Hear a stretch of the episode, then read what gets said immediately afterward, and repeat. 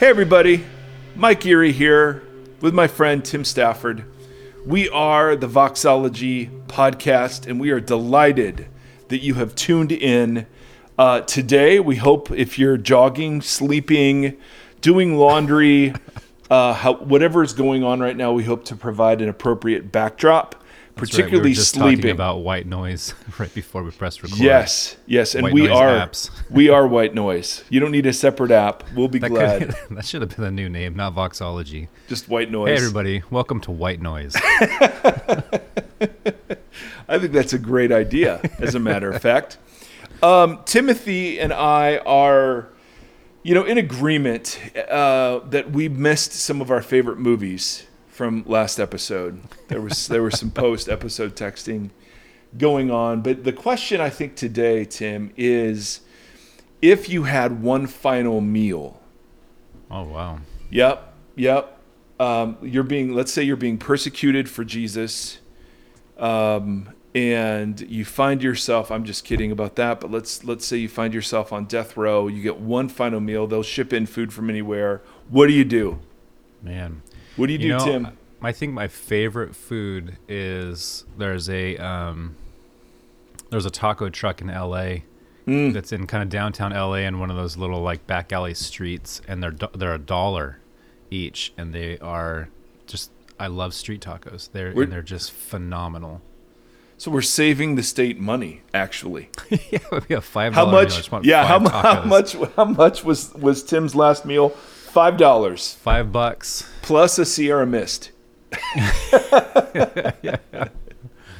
I'm a simple dude. Throw some guac on there, and Boom. it's, it's some good stuff. Okay, I like it. That really is simple. Yeah. Yeah. It was a meal, not that you're asking and not that anyone cares, but it was a meal I had at a place in Orange County called the Rusty Pelican. And that meal consisted of, Is that where we were? Um, yes, uh, but I did not get the meal then when Oh. we were together. This meal consisted of, um, it was on the weekend, consisted of like garlic buttered bread. Like, or, or bar, buttered garlic bread. Maybe is the better way to say that. Garlic buttered bread. Yeah. Buttered. bread, garlic, and butter. Um, a prime rib, which, oof. Garlic mashed potatoes, Yeah, that's a good meal. oof. I mean, if I'm gonna if I'm gonna meet the Lord Jesus, why not go on a full stomach? Yeah. You know, I, Yeah. I've got protein, I've got starches, got some carbs. I'm ready. No I'm ready for anything the afterlife throws at me. Um, so there you go, ladies and gentlemen. Very, very boring. I mean, I'm a Midwest guy, so shocking meat and potatoes. You're a, a left coast guy, so shocking street tacos from some vendor. I feel probably- bad for those states out there, and there's many of them that don't have like authentic It's facts. Mexican food, and it's it's a bummer because it's Yeah. That was that was one of the hard parts of leaving LA was literally just street tacos. Walking out of a concert at like midnight and going and finding a taco truck and having tacos is That's the that's the life. it's a beautiful thing. Well, growing up in Ohio, we had authentic Mexican food called chi-chis. it was some awful. I, w- I- we moved to California, and it was like, oh man, this is great. I don't know what I was eating. I think I would eat like a shrimp chimichanga, and I have. I mean, there's no way any of that was like within two weeks fresh. There's just no, No, way. yeah, I was gonna say I'm always I'm always afraid of having seafood But I didn't know. like fully landlocked. I did not know Timothy. Yeah. I didn't know such other things existed. Like Red Lobster was where we got seafood. Olive Garden, it was fancy Italian. Applebee's, dude, that's date Oh. night. I had Come to have on, man. Applebee's recently, Come on, man. and it was the some of the worst food I've ever had in my life. I felt sick through an entire movie. It was terrible. That's really on you because Applebee's, I mean, that's cuisine, if you know what I'm saying. it? It yes. a type of cuisine. So so yes, that was my like my food upbringing in the Midwest. You know, if you if and if we w- went really fancy, you know, there was Ponderosa Steakhouse, and then there was a, a buffet, a local buffet, my little town, and so you know, you there know, that bachelor party that I was on a couple weeks ago or whatever. in the in the forest. Yeah, the this uh, dreadlocked hippie on mushrooms cooked us a tri-tip on the open campfire with his hands. He just kept flipping it in the flame with his bare hands over it, but he kept flipping it like every couple of seconds. And that thing, we were watching him like, what are you doing? Why are you manhandling that? And it was so good. Wow. We were just like, I'm so sorry I doubted you. You didn't even know I was doubting you, but I'm so sorry. The- that I mean, nothing says bachelor party like a hippie on mushrooms uh, as a chef. Yeah, exactly. oh, Timothy. Well, um, today, hello. We thought uh, first we want to we want to thank. Um, I don't know if it's Sienna, Sienna, S E A N A. She joined our Patreon team, so I just want to say thank you. That's that's so very meaningful and so very appreciated. Um, but today we're recording on Friday, and we these come out on Monday, and this is the week that um, the Roe v. Wade opinion was leaked, written by Justice Alito, and that came out earlier this week. And there has been, suffice it to say, um, a few opinions thrown out into the interwebs about about this, and um, and so Tim and I were talking. We were we were going to go to a, a new word, but um, it it both struck us as um, something to talk about and to process um, together. And um, so whenever we wade into very deep and controversial waters, the the disclaimers always apply. Right. The goal of this podcast is not to convince anyone to think like us. In fact. Um, we're pretty That's sure we're wrong. noise. We're just pretty, yeah, exactly. We're pretty sure we're wrong. Um, we're just not exactly sure where. But um, but the goal is to provoke curiosity and thoughtfulness, and so um, a- and and I mean we're two dudes talking about Right. um, an, an issue that is incredibly personal to women, uh, particularly women who've been marginalized and who live in um, very, very difficult circumstances. And so, you know, it's like, man, do you, you want to be so um, humble and gracious, but it raises, it raises all sorts of thoughts. Uh, at least it did for me and emotions. I was I was just struck by um, the emotion I was feeling when I first saw it, yeah. and um, and then and then maybe we'll get a little bit to how how it is that we can approach um, the coming months thoughtfully and faithfully. Um, so so let's just start. Um, let's start by just sort of putting our cards on the table. Um, Tim, and and you know, share as much or as little as you want. For me, um, I'm a pro-life womb to tomb person. So if it if it is stamped with the Imago Dei, the image of God, then I am for its life and flourishing. And to me, pro-life means um, to be pro-baby and to be pro-mother, um, regardless of whether mother keeps the baby. To be pro um, circumstances where abortion isn't um, seen as the only option uh, due to circumstances that you know I cannot personally imagine. Um, I'm pro uh, immigrant. I'm pro uh, Black lives. I'm pro LGBTQ people being treated with respect and dignity. I'm anti death penalty. Um, I'm um, almost in all cases against war. Um, and, and that just for me flows out of a reading of the text where I just see if, if, it, if it is an image bearer, we fight for it and not against it. Um, now, obviously, there are massive exceptions to all those things, right? And as Christians, we can both agree yes, immigration, we should care about immigrants, but we can disagree on what specific policy proposal yeah. best cares or how many we should allow in or whatever.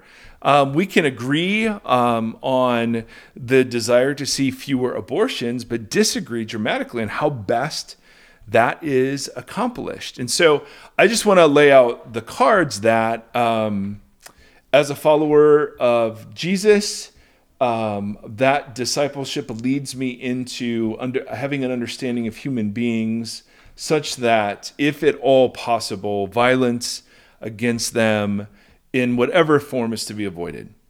Yeah. And uh, and I also recognize in the case of of self defense or in the case in the case of incest, rape, um, the mother's life is in danger, or other extenuating circumstances.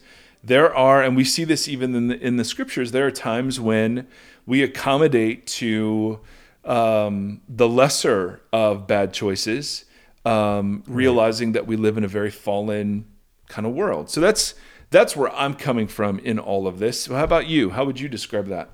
No, I think you. I would. I would come along where you are. I. I would fight for life in all those different circumstances, but I'm very well aware that there's not a very fine line that always runs between choices. Often it's gray or it's fuzzy or whatever, and you have to use nuance, and sometimes you have to be sometimes you have to operate from ambiguity and um, sometimes you have to make the best choices that you think you can make Yeah. um, with the data and stuff at hand and sometimes i don't think that's going to line up with what you have been told or what you think uh, and so i just i think every every topic every one of those topics has to be handled specifically and with full intentionality and with full uh like just human thinking you know what i mean like you just have to engage it the thing that bothers me about a lot of these topics is that christians just want to like if we vote into law we don't have to worry about it anymore if it's a law then that's how we handle Right. it with faith Yeah. and i just think that's just bullshit and i don't want anything to do with that i'd rather Yeah. I think that it's just so much more complicated than that. And I don't think we're called to just legislate other people's opinions or views or lives. So yeah, we'll get Wim. We'll get into that. And, and and just for the record, we've had several conversations with Bonnie um, and others around this topic. So this, um, if you're curious, you know, you can go find those. But I guess for Tim and I, we were just both feeling like, huh. I was surprised because when I saw the opinion and then saw that it was legitimate, my timeline, of course, um, unsurprisingly, you know, just exploded with um, all sorts of thoughtless and passionate declarations and thoughtful engagement and i mean you can obviously we were all just sort of going oh my goodness but the, the thing that i was surprised by is i i was grieving and I wasn't grieving because um, I think more abortion is the way to go. I was grieving because I was sitting there thinking about, okay, so this is what a certain segments of my tribe of evangelical Christians have been working for for decades. Right? Decades. Um, yep, the alignment on the Supreme Court of Justices. That's why presidencies matter. That's why the former president was put in office, not because he was, you know, an exemplar of moral vir- virtue, but the argument was, well, he'll appoint justices that will do exactly this. Which he did. And um, yep, and um, and and so I, I I was grieving like, okay, so is this what what exactly is a culture war, and what is it to win one? Yeah. um, what does it mean to win a culture war? So let's say this this is the opinion that comes down, and um, and then we have um, you know then the inevitable fights that, that are now relitigated around um, potentially LGBTQ issues or contraception or whatever. I mean, there are all sorts of debate about whether or not the rationale Alito is using can be applied to other unenumerated rights um, in the technical term. And I'm no obviously legal expert, but I was just sitting there going, you know, um, what does it mean to be in a culture war? What does it mean to win? It seems like nobody wins a culture war. You either smash the other culture or you throw down your weapons. yeah. Um, there's no other like There's no other way to go about this. And and is winning is winning does that mean that all of these people are now afraid of Christians being in power? Um, they should be. Well, well, some Christians for sure, but I mean, you would think you would think that that if Jesus people were handed power, they would handle it like Jesus. Yeah. Um, and instead, it seems like Jesus is becoming associated more and more with this. I don't know, really um, harsh line drawing, um, punitive sort of set of values that um, I don't know. It, it, just I found it grievous because of the social warfare now that will go on. Yeah. Um, no, no, no one changes their opinions. No sides get, you know, they, they don't come further uh, to the middle. They just grow farther apart and more vir- virulent in their expressions. Yeah. And so I was just I was just surprised by that. I was I mean, do I think less abortions are that's way better? That's a moral good, absolutely.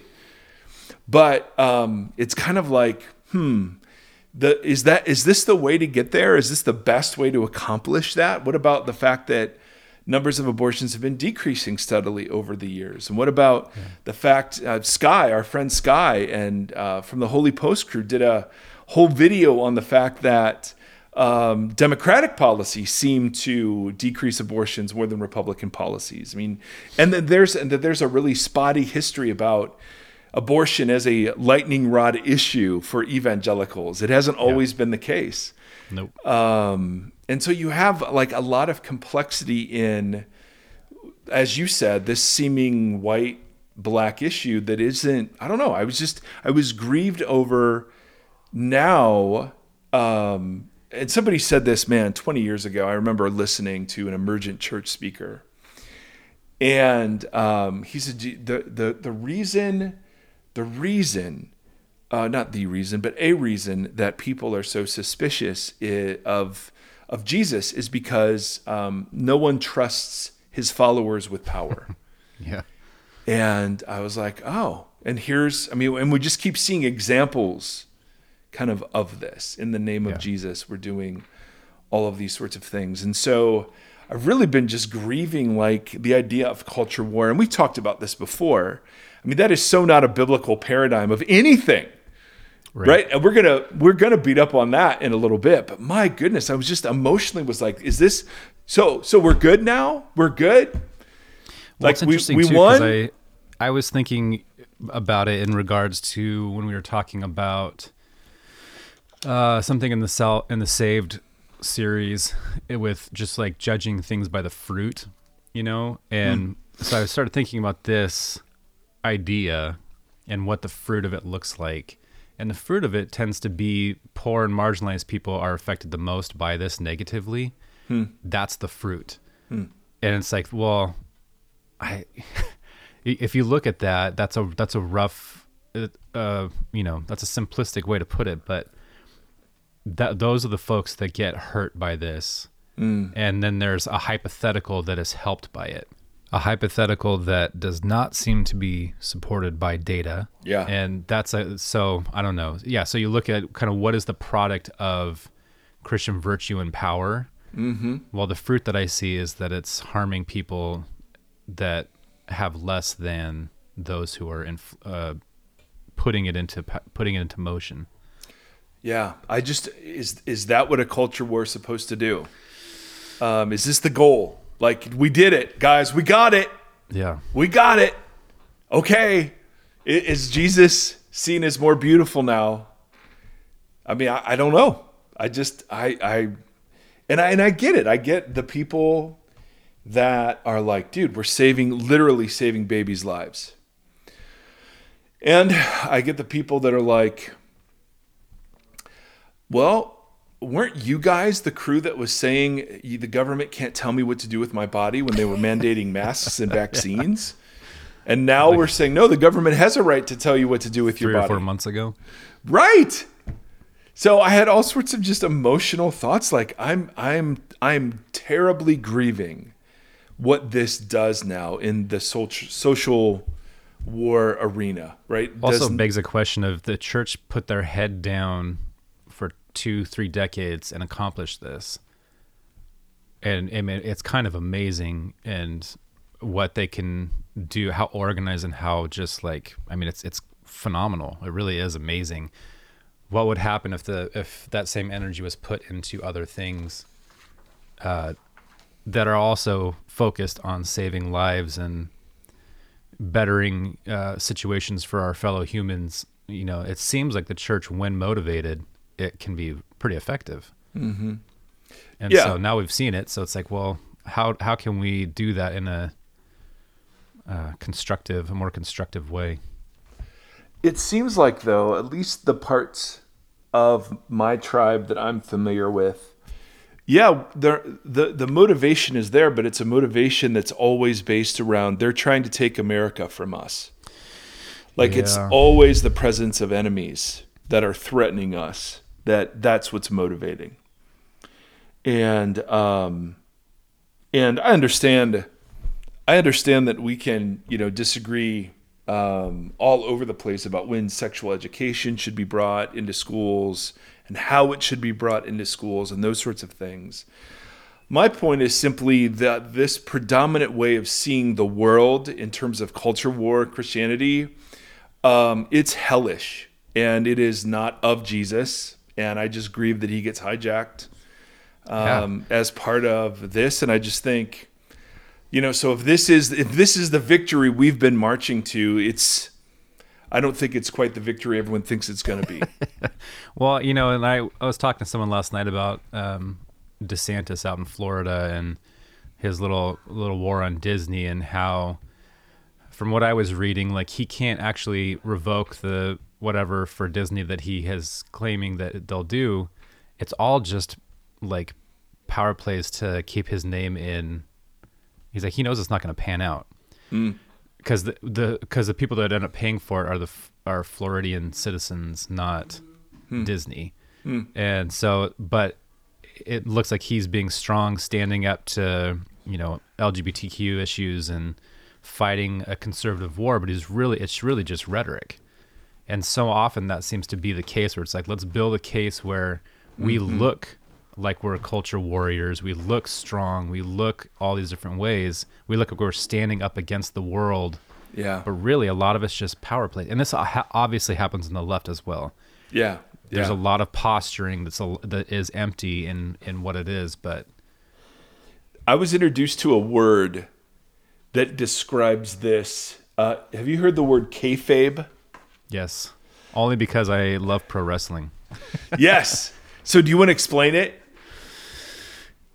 Yeah, I mean, I don't know the origins of the of the word. I just know that it's how um, you know that that's wrestlers had to adopt personas. You're either, you know, you're a good guy or you're a bad guy. And sometimes when the bad guy becomes the good guy, they put on this kayfabe persona that like wins over the crowd. And um, I don't know. Is that what you were getting at? Yeah, that it's theater. It's absolute theater, and All everyone knows it's yeah. theater, Yeah. but we're all in on the Yeah. theater going, yeah, this is entertainment. Yep, exactly. And the point has been made. That's why by- Trump was at WrestleMania one year as a like participant. Ah, before he was president. oh, that's funny. Um, so kayfabe is this this sort of exactly what you're talking about, um, done by politicians, where we're just signaling to uh, the the tribes that you know support us in power that we're one of them. We're fighting for them. Um, we're you know, and, and and we all kind of know it's theater.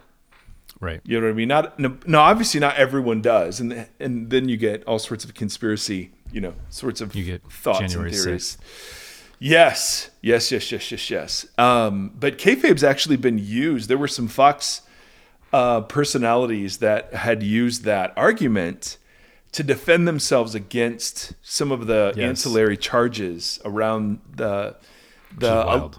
yes, and they actually were saying, "Hey, people understand what this is." Yeah, this isn't actually news. right exactly so so um, th- i'm always struck by that word as a reminder of oh Yeah. oh yeah this is what this this is w- what's happening here It's just scary because the people that are doing that are the people that are enacting law and are running the country and it's just Yeah. it's- what a what a weird dichotomy we've built. Yeah, What absolutely. a weird economy we have built. and that too. The the the thing I really want to call into question, which is not shocking if you've, you know, been a part of the our podcast community for any length of time, is is the culture war. Uh, the the underpinnings of culture war understandings of how we're to relate to the world. I mean, I'm still looking in the Bible for permission to have culture war, right? I mean, Israel trying fighting to maintain their distinct identity in the midst of Babylon is told, "Seek the good and flourishing of the city." This was that Babylon was um, not a holy empire by any stretch of the imagination, and yet, you know, the, the Paul is always encouraging the early Christians to abide in some of the structures of Roman life and not be seen as threats to those structures so that the gospel would be a hearing. You see Jesus, you know, um, he he's had he has very strong opinions about religious leaders. Um, and one of those religious leaders was a political leader, Herod, and Herod's sons. And so he has, you know, he'll call well, one of Herod's sons a fox and, Yeah. you know, whatever else. Um, but there wasn't, there just wasn't this emphasis on the reformation of the state ever.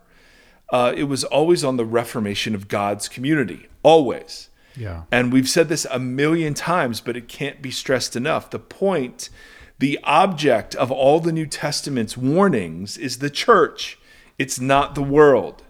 And the problem, I mean, there are so many freaking problems with culture war Christianity, but one of the big ones is that we think the problem's out there somewhere Right. that there's some there's some enemy coming to take what's ours or threaten what we know or whatever.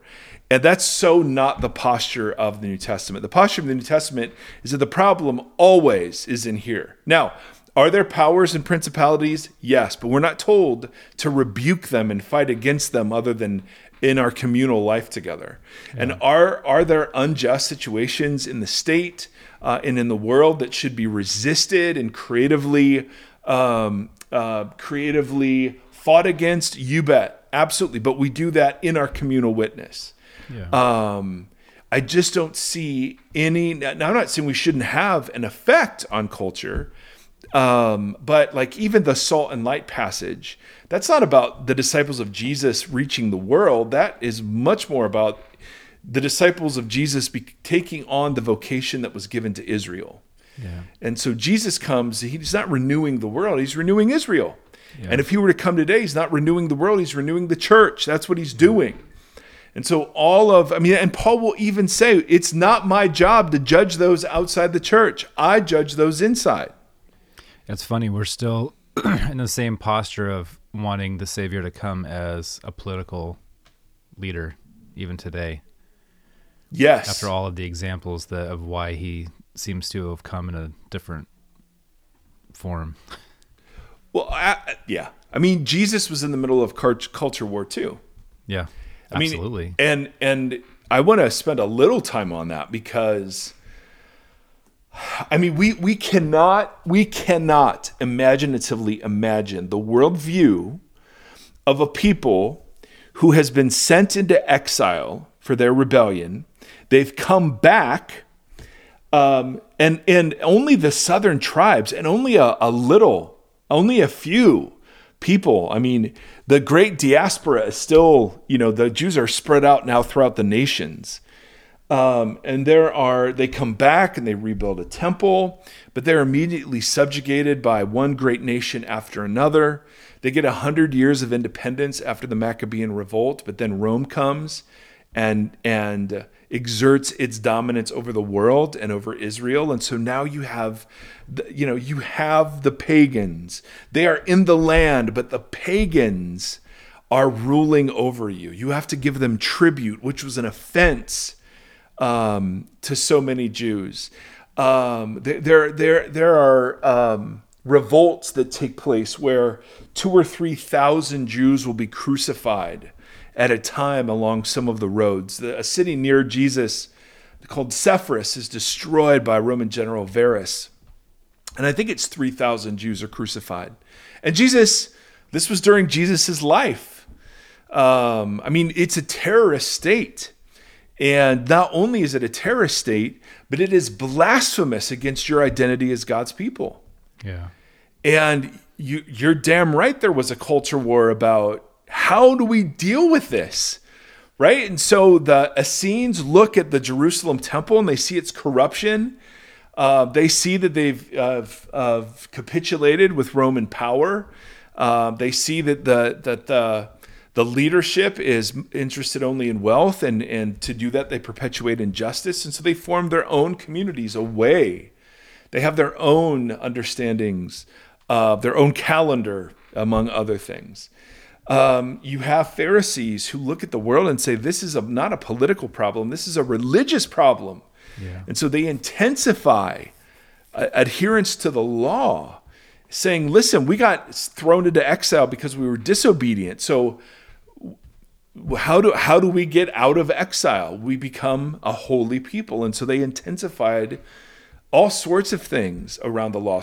And, and Jesus ran a, a foul of those intensifications around food and washing and who you eat with and Sabbath keeping. I mean, all of that was like the Pharisees were the evangelicals. They were, listen, this is a spiritual problem. If we would just, you know, humble our face to God and turn away from our sin, God will renew our land kind of people. Yeah. You know, and then you had those in power who, um, the Sanhedrin and the and the group of Sadducees who, um, from from what we can tell in historical sources, had um, had really united together in some ways with uh, some of the political leadership to sort of maintain an uneasy uh, truce between the Jews and the Romans. Yeah. Um, and hence putting Je- Jesus to death as somebody who is a rabble rouser. You know, right. they, that, that was like the wise thing to do. High priest even said it. It's better that one person dies than a whole country. Yeah and um, and so so when Jesus is and so these culture wars existed not over bathrooms or school curricula, but they existed over meal times and how you ate and prepared food, and um, and so for Jesus um, to to not um, side with the Essenes and to not um, side with the with the powerful and to not side with the violent revolt revoltists, the Jewish supremacists, I guess you would say, the Zionists who thought that that the only way to deal with Rome was through violence. And I know we we've covered this, but it can't be said enough. Jesus was in the midst of a culture war. And instead what he does, instead of joining any of those factions, he simply comes and he gathers a community and focuses that community on the renewing of the mission of Israel, um, which didn't include dealing with the Roman problem. It was much bigger and deeper than that. Yeah. And so, and I know people will say, well, yeah, but they, they didn't live in a democracy. Here we are in a democracy. Great. We get, we have the opportunity to state our opinion. But the, the project, the orientation of Jesus of Nazareth. And even the early church was not focused on the world, it was focused on the church. And obviously, as the church was, was filled with power and, and embodied an alternative and rival social, social economic order, um, the church grew. Absolutely. And that people would go into the synagogues and preach that the, the Messiah that they'd been expecting was this Jesus. Right. Russell Moore just had a great article uh, published, I don't know, a couple weeks ago. It was called The Cross Contradicts Our Culture War. Hmm. And that's it. We follow a Messiah who died for his enemies. Yeah. Um, and um, that's what we're we're supposed to enact that sort of humble posture. And instead, what culture war Christianity does is it keeps us antagonistic. It keeps us focused on grievance. It keeps us threatened um, and um, and oppositional we look around at the world and see threats to the faith, which yeah. actually turn out to be threats to just power and money. Uh, they don't turn out to be threats at all. Which, yeah, which faith. is always interesting. That reminds me of that Seven Mountain Mandate thing that we went through with like the and just landing with that guy at the end, Curtis Chang, I think his name was, if I remember correctly, because it's stuck in my it's been stuck in my head since then. But just that the only mountain that our Savior, like Come the on. mountain that he had was Golgotha. That's where he, that was Yeah. the mountain that he fought for. And, and it was the, you know, not these places of power that Right. take over and influence society. It's, it was one of sacrifice and humility and, and that influences society. See, it, it's not culture war Christianity. What what I'm describing isn't whether or not Christians should be political. We are political. right. Christianity is a politic, absolutely, and Jesus is Lord is a political statement. So, so we're already political, um, and for a lot of us, we become partisan in our politicalness. Yeah. And and and often that's not a bad thing, right? There are injustices in the world that we have the opportunity to speak to, and correct and fight for. Um, uh, so the issue isn't whether or not we attempt to uh, promote the good in human society. Of course we do. We're image bearers. That's that's the task of what it is to be human. Yeah. What what we do um, in it's not whether we do that. It's how we do that. Yeah. And um, the temptations of Jesus reveal the Messiah who refused grandeur, religious testing of God to make him come through with you, and power and influence as the means by which the kingdom would come. Yeah. And so I just sit and I go, okay, I want fewer abortions. I think at some point that's a human life stamped with the Imago Dei. Yeah. I think there are complicating factors that have to be accounted into this thing um, and the individual judgments that are made. Um, but for the life of me, I cannot imagine a scenario where banning abortion is the most effective way of I mean cuz it's like it's like the argument they make about guns. Hey, if if you ban guns, we'll just still have them. Right. And they, and and that's the political argument, right? You can't mm-hmm. you can ban all the guns you want, but we'll still we'll still have our guns. Well, now the opposite argument is made. We can ban abortion, but we'll still we'll still have them. Right. And um, and so I, I just want to hold out the idea that the very pillars upon which a culture war rests are called into question by the Sermon on the Mount, the whole life of Jesus of Nazareth. For the life of me, I cannot figure out how you can be a culture warrior and obey the Sermon on the Mount at the same time. now, that I'm not saying you can't be involved in politics and follow the Right. Sermon on the Mount. Of course. We have great people in politics who love fiercely Jesus and practice his way in the political partisan setting they're in. Absolutely. Well, it looks like you can really see the imaging stuff in the, that dichotomy right there. It's whether you you're allowing the tribe, you're imaging the tribe back to God, or are we imaging God within these conversations? Right.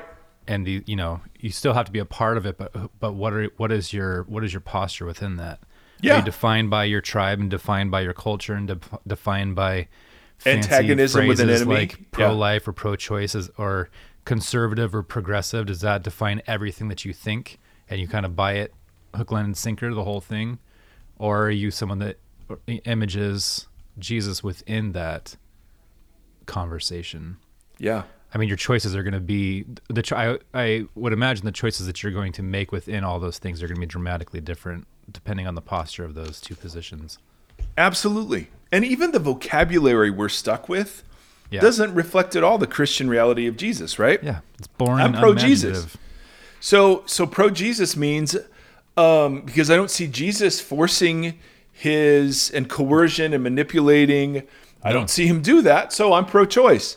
But I see Jesus honoring every freaking life he comes across. So I'm pro life. I mean those those aren't to me though the, the vocab even the way the questions are formed and shaped don't represent what It's it is that. Jesus is up to. Yeah, And so, um, I don't know. I mean, I just am like, good Lord, I, we have to have a better imagination beyond legislation. Um, and so the question becomes okay, so let's say I'm a parent and I'm very disturbed at um, uh, certain parts of curriculum that are, that are being introduced in parts of our society. And, and I personally think um, it's my job and my church's job to teach about sexuality. Yeah. Um, it's not the school's job to do that. That's my personal opinion. Um, and so I would be resistant to any, it, whether it's purity culture or whether it's not purity culture, Right. any introduction into uh, children about sexuality that is not coming from me or or my community. Yeah. Um, but I can see where people would look at that and some of the things that are being introduced and have concerns. Great, great. How then do we respond? Talk to your kids. Well, I mean, I think what the scriptures advocate is, and again, we vote. Okay, great, fantastic, but we, the the bulk of our energy goes into the formation of communities that embody the good we're trying to advocate for. So on abortion, um, I don't think, uh, and I got in a bit of trouble for this, but you know, I, I, I had pressure in certain communities to preach on pro life Sunday, and I said, well, uh, I'll that a- mention. is that a holiday? well, nope. It's there's like there there yeah yeah I don't know if it's a holiday, but pro life Sunday is a certain day. I think Like it's a in day of the year or something? Yeah yeah yeah, didn't where you focus on pro life issues. It's like Flag Day. Um, nope. But um, there there were segments that were very much pressuring me on that, and, I, and my response was, okay, I'm glad to announce that we're pro life. Tell me about the programs we have to financially support single mothers if they choose Yeah. to keep their child. Tell me about uh, the, the the people in our community who are willing to adopt people out of the foster care system. Tell me about Yes. all of the support systems that we have in place, and then I'll be glad Yep. to talk about Pro Life Sunday. Um, because as as we know, for for some, pro life is simply a um, a virtue signal. It's not it's not even the main issue. It's just a way to categorize and label. Um, so how in the world could you believe in abortion and love Jesus? How in the world could you um, love Jesus and not believe in abortion? I mean, you know, and and, and off we go into the labels and demonizing, and we don't literally do anything. So Spin wheels. so rather, I think the New Testament vision, and again, all of this stuff is super, I could be dead wrong on all of it. But when I read the New Testament, the focus is on the formation of communities that embody the good the church is trying to advocate for. Not in some abstract legislative process, not in some theological statement written on a website, but rather the enacted hospitality of a community because of their own understanding of themselves as gift recipients and grace receivers, are willing to extend that kind of hospitality to everybody else. Yeah. Um, it seems to me that's the that's the focus of the New Testament, and and and, and yes, absolutely, we get to participate in larger partisan processes. But um, if you want to know where the energy goes, my my main job is to to become a kind of person and be a part of the kind of community where there is space for people to come in uh, with all of these opinions and all this heat and fire um, and find a place where that can all be relativized around a common table and a common meal that represents the grace of Jesus um, equally to all of us, right? And and now we approach each other as siblings to talk about these really really important issues. But until that siblingship, until that reclassification has happened, we're just shouting and yelling and and I want to shout and yell too. I had a whole bunch of tweets I wanted to tweet, and not that anyone cared, but I deleted them all. And so um, instead of instead of fighting a culture war um, outside of the church, if we really want to fight a culture war, it should be a culture war in the church. Uh, and, and what I what I mean by that is we're fighting for a Jesus kind of culture in the church, right? Um, that the Sermon on the Mount is what animates our personal relationship. The the cruciform life is is the posture we're learning to take with all other people, um, where I'm not fighting for my rights and entitlements, but instead I'm spending myself in service to other people. Yeah. And there are loads of people and Christians who are out there like this. That's the great news. And on the abortion debate, there are so many great pro life people, but they get pegged and tarnished with the extremes and the ugliness. Right. Um, and, and, and there are people I know who are fantastically in love with Jesus and who think being pro choice in certain kinds of ways is the best way to tackle the abortion issue. And I'm not ready to use that one political issue to determine someone's uh, belonging into the community of Jesus, Yeah. right?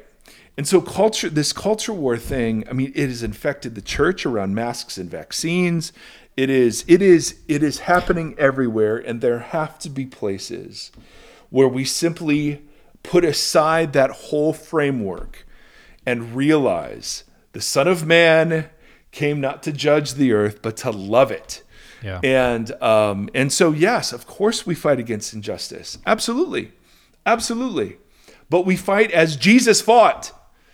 And um, and so there are just a couple of thoughts that I'm thinking that you know we have to get out of um, the zero sum understanding of politics. What our partisan uh, politic, uh, our that partisan approach to politics, what it does is everything is a zero sum game. Yep. You can't get ahead unless I'm losing. Right. And we are people who believe God to be good, and the abundance of creation means there's enough for everyone. Yeah. We are secure. We do not have to be afraid.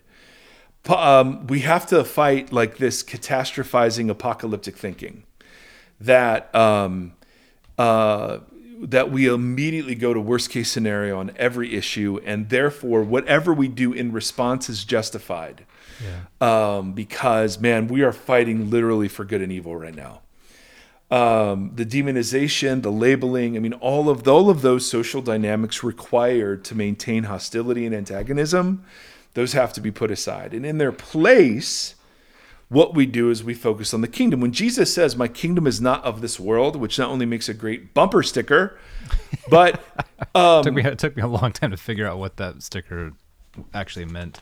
I know, right? I know, I know, I know, I know. Jesus has this great line with Pilate, right? Here is the seat of imperial power. Here is the showdown between the Messiah, the Lord of the universe, and the representative of the most powerful government of the most powerful nation in the history of the world.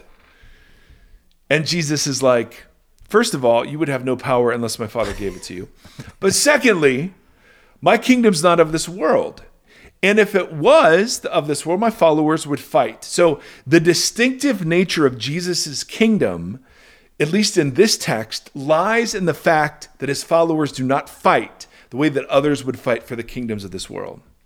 So Jesus is introducing, as we talk about all the time, an alternative vision for what it is to be human and in community. And as such, the old creation dynamics of, of doing human interaction no longer work to bring about the new creation that Jesus that, that Jesus is introducing in and through his life, death, and resurrection. Yeah. And so Jesus introduces, I mean, he even says, I could call down 72,000 angels, uh, but I give my life willingly. So we meet two kingdoms that are dramatically opposed. And the great revealer of the difference between them is the cross, right? Because the cross for the Romans is power over the power to torture, the power to humiliate, the power to shame, the power to execute. The great and and from Jesus' perspective, this was exaltation through suffering, humiliation. This was Jesus's coming into his kingdom. Right? So from two totally different perspectives, it is the most amazing contrasting vision of, of what human life consists of and could look like. Power over, exercised by the Romans against Christ, power under, the willingness to forgive and love and die even for your enemies. And the church simply cannot exercise partisan politics in Caesar's way, thinking they're doing it in the name of Jesus. There you go. You just can't. Yeah. No, that doesn't mean we're not involved. When Jesus says we're not of this world, he's not talking about we're leaving the world behind. Yeah. No, no, we're still a part of it. But we're the aroma of an entirely new way of doing things. Yeah. And so, so often culture war just engages all of the same old creation dynamics that that everyone else does, and that's why um, people rightfully look often at Christians in in mass and go, "Man, I don't know what kind of community produced you guys, but I don't want to be a part of it." Totally. So Jesus introduces two radically different kingdoms, and and you even see, um, you even see Peter struggling with this, right? He grabs a sword and cuts off the guy's Right. ear, Yeah, totally. right? Well, what's that? Good What is that? Pete. Why does he do that? Because we can talk in theory all about the the invisible, slow growing, you know, um, meek kingdom of Jesus. But man, when when it comes to like the rubber hitting the road, we're gonna freaking grab the sword. Totally. This is and, I'm and I do this. This is Yes. us. This is this is the temptation of the church. Right? And and what does Jesus do instead? He heals the man. So it, what's Jesus saying? My kingdom is a kingdom that heals my enemies rather than harms them. Yeah. Now, I mean, you just couldn't get a starker contrast. And I cannot for the life of me see where a culture war, us as Christians against the world in whatever political issue we're talking about, somehow fits into that vision that Jesus gives us of what it is to be human and sure what it is to be God's it, people. though. Like, Oh, man. did you have like the armor of God costume that you could buy at like the with the breastplate of righteousness and the sword of truth and the it's pretty it's I mean we're we're just such war Absolutely. focused people. Yeah. Yeah, that's why spiritual warfare can take on this crazy element of um, you know persecution versus. Uh, I mean, there were there were um, there were some some stuff I saw out there on uh, this present darkness, Frank Peretti's novel. I think the Holy Post talked about it this week. Oh, did they? Oh, it's so good because it presented spiritual warfare like and and and and, and I get, I mean there is warfare imagery in the I mean, absolutely. But it's not as individualized as that sort of book kind of made it out to what be. else was that book too? Like our prayers like powered the angels' batteries. So if you're Oh, not praying enough, you're not. I, if I, I don't know. This was 30 years ago, but yeah, I don't know no, the the- stuff that you just said too. With um, like this was a this was one tweet that I saw that I kept thinking about, and she says, if it was about babies, we'd have excellent and free universal maternal care. You wouldn't be charged a cent to give birth, no matter how complicated delivery was. If it was about babies, we'd have months and months of parental leave for everyone. If it was about babies, we'd have free lactation consultants, free diapers, free formula. If it was about babies, we'd have free and excellent childcare from newborns on. If it was about babies, we'd have universal preschool and pre-K and guaranteed after-school placements.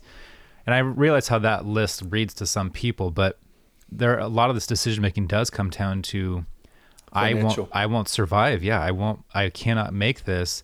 Yeah. And it's like the amount of money that went into fighting to make abortion illegal over the last couple decades could have made a lot of that stuff happen. And then I, I have a couple friends in town that are doing such a great job, and I, I was also thinking about the fostering and adopting thing, like how that's a, you know, if you're if you're really got your you're, you're riled up on this topic, you know, there's a good pastor in town here who I know him and his wife have fostered like, I think I think like thirty something kids already, and um, my good buddy next door, he uh, he's been working at the uh, continuation high school in town, and he's been going into juvie and just sitting with a couple kids and reading with them and stuff because they have literally nobody. Yeah. And these kids are just like, hey, if you know more people, there's other guys in here that don't have anyone to talk to. And they would love just to have someone show up and like just dignify their humanity while they, because they can't go anywhere. And that's the kind of stuff where it's like there are options to like dignify life and be pro life in like super active, constructive ways. And there are people that are doing it and they're doing it well, but they're Yeah. not like they're not running around screaming about it on the corners. They're just out there loving these kids that Yep.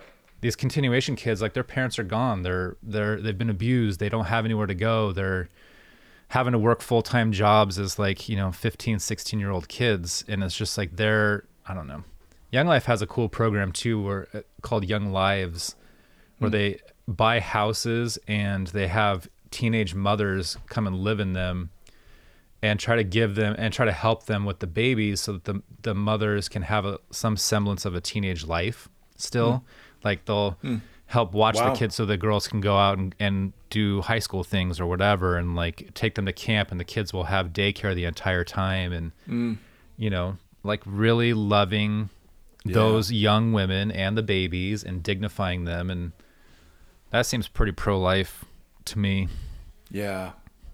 Yeah, that's beautiful. And there's so much of that that goes on that we'll never know, yeah you know? Cuz it doesn't it doesn't generate I just I'm I'm trying as these big political things happen to recalibrate a, around um around the kingdom uh and new creation and um and trying to escape the vortex of the predetermined vocabulary and the hardened positioning uh, that is so prevalent, at least publicly, yeah you know, for for a lot of folks. And one of the things that I think Jesus makes really clear is if we're going to do His work, we have to do it His way, um, or it ceases to become His work. Yeah. Um, If if I, I somebody was saying, you know, and it's very true. If um, if if your Christianity leads you to hate your enemies, it's not Christianity yes and that's just true. So so would I celebrate um, d- decreasing abortions on a massive scale? Absolutely, I would. But if it's accomplished this way, with this fallout, um, I'm very conflicted by it.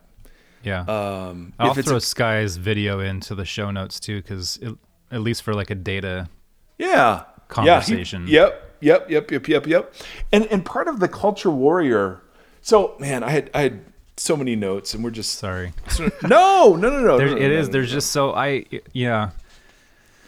so. Um, Is that what Jesus was saying too? And he's just like, hey, don't don't tell people about this.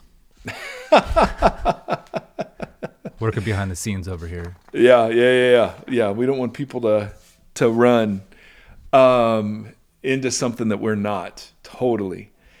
Um, I think that one of the real casualties of the culture war is compassion. Um, that that culture warring doesn't allow for any compromise.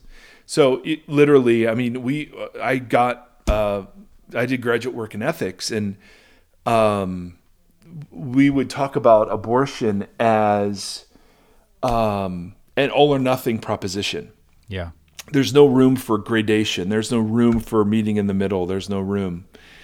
Um, and uh, and how how unwise that approach is. Yes. Um, you know, to to say, um, I mean, you can just imagine. And, and, and Jonathan Haidt, H A I D T, wrote an article about how social media is making us stupid. And it's brilliant. Like I so highly recommend it. It's genius. It's brilliant, brilliant, brilliant. I can't speak highly enough about the article. But one of the things he mentions is that social media now um, the hunt isn't to get get the other side in trouble. The hunt is to get those who are who are on your side who are willing to compromise with the other side in trouble. Interesting. Right. So it's not it's not hey I'm going after the other side on this, but it's the people from my tribe who look a little wobbly on this. Yeah. You know what I mean? Just to It- more polarize the. Yes, absolutely. So you punish all the people who want to have thoughtful reactions to this, right? Hmm. So, I mean, I can imagine people listening to this going, well, if you guys are going to support baby killers, you hate Jesus. Right. And you're like, yeah, well, I see why you think that, but Yeah. I don't, I don't think that's true. Uh, and I could see where other people are like, dude, come on. Are you serious? I thought you were pro woman. Right. Um, and and I don't know what I am. I'm just trying to work this out with the rest of us. yeah. Um, in fidelity to Jesus in a community, um, and going, well, I don't think this might. I don't think this is the best way to go about this. And um, I understand why some people do. But what I don't want to be a part of is a community that punishes sympathy or compassion. Um, and so there has to be a place, and that, that for us is the common table. There has to be a place where um, we uh, are a part of something bigger than what divides us. And uh, that seems like the most important thing the church can be these days is extending hospitality to people who have nothing else in common. Because um, the temptation is to believe that that my brother and sister in Christ who has a different political opinion has less in common with me than somebody who isn't a Jesus person but but shares my same political outlook. That's the temptation. That's just so not how the Bible conceives of this. Yeah. So we're fighting really for the culture of the church. Is it a, is it a church? Is it a culture? And and I will I will, you know, stick my guns in the ground on this. Stick my guns in the ground. I will stick a fork in the ground. I will draw a line in the sand. I will sing a song. Um, but we're fighting for a culture that is not threatened, that is not antagonistic, that is not demonizing, that is not focused on power over other people. Uh, we're fighting for a culture that is not focused on winning. We're not fighting on a culture that's uh, for a culture that's supposed to be impressive or uh, massively influential in the way that we commonly think of influence. Right? We're fighting for a culture that is cruciform, that is kind and gentle, and exercises the grace that Jesus exercises, the grace that leads us to repentance, the grace that doesn't demand repentance before we see the kindness of God. And so it's just uh that's what we're fighting for. That's why this matters. To me, it's less about okay, so what happens in the courts? It's much more about what happens in the church. Yeah. Right? Are we becoming more Jesus-like in the midst of all of this or are we not? And um, and I can imagine the answer is yes, all over the place, right? To both. Um, but you know, we we um, we want to be people who thoughtfully sort of reckon with all the realities of this and try not to predetermine sort of the outcomes and leave room for a bunch of people to disagree. Yeah. So Tim, Tim has a great idea for how to end this episode because we're both so just sort of like, oh, I feel like we need to talk about this, but we're not sure how. yeah. And uh, Tim came up with this great idea. So why don't you explain it? So this is something um, that I've been doing each time that I teach at a church or lead worship. I I've been I think I've articulated many times on here at this point now that I used to lead worship and now I'm not quite sure what that means and so I've been not doing that.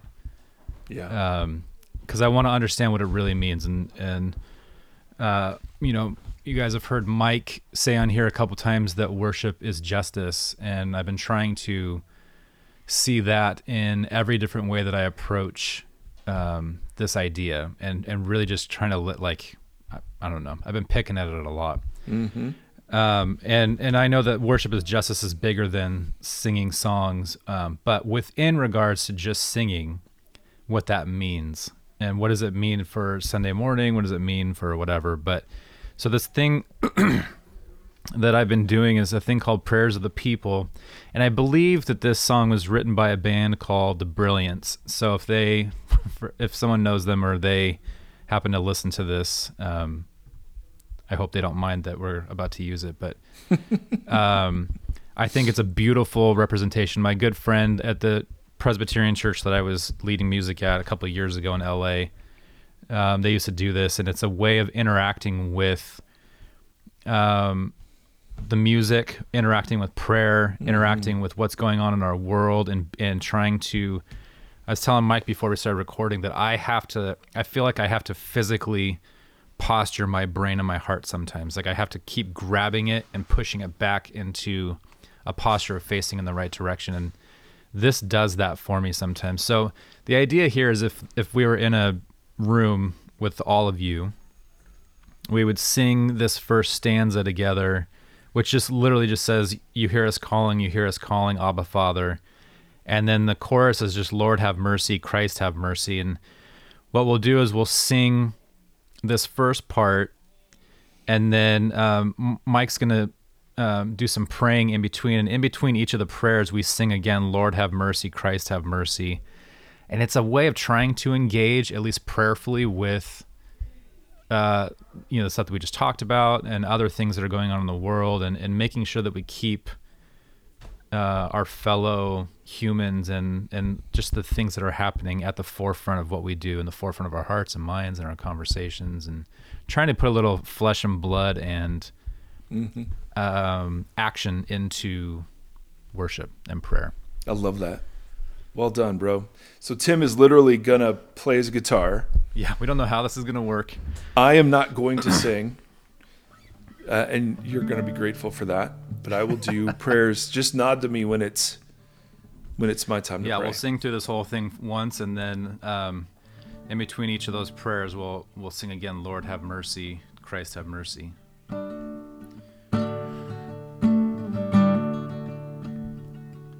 Hear us calling, hear us calling, Abba Father.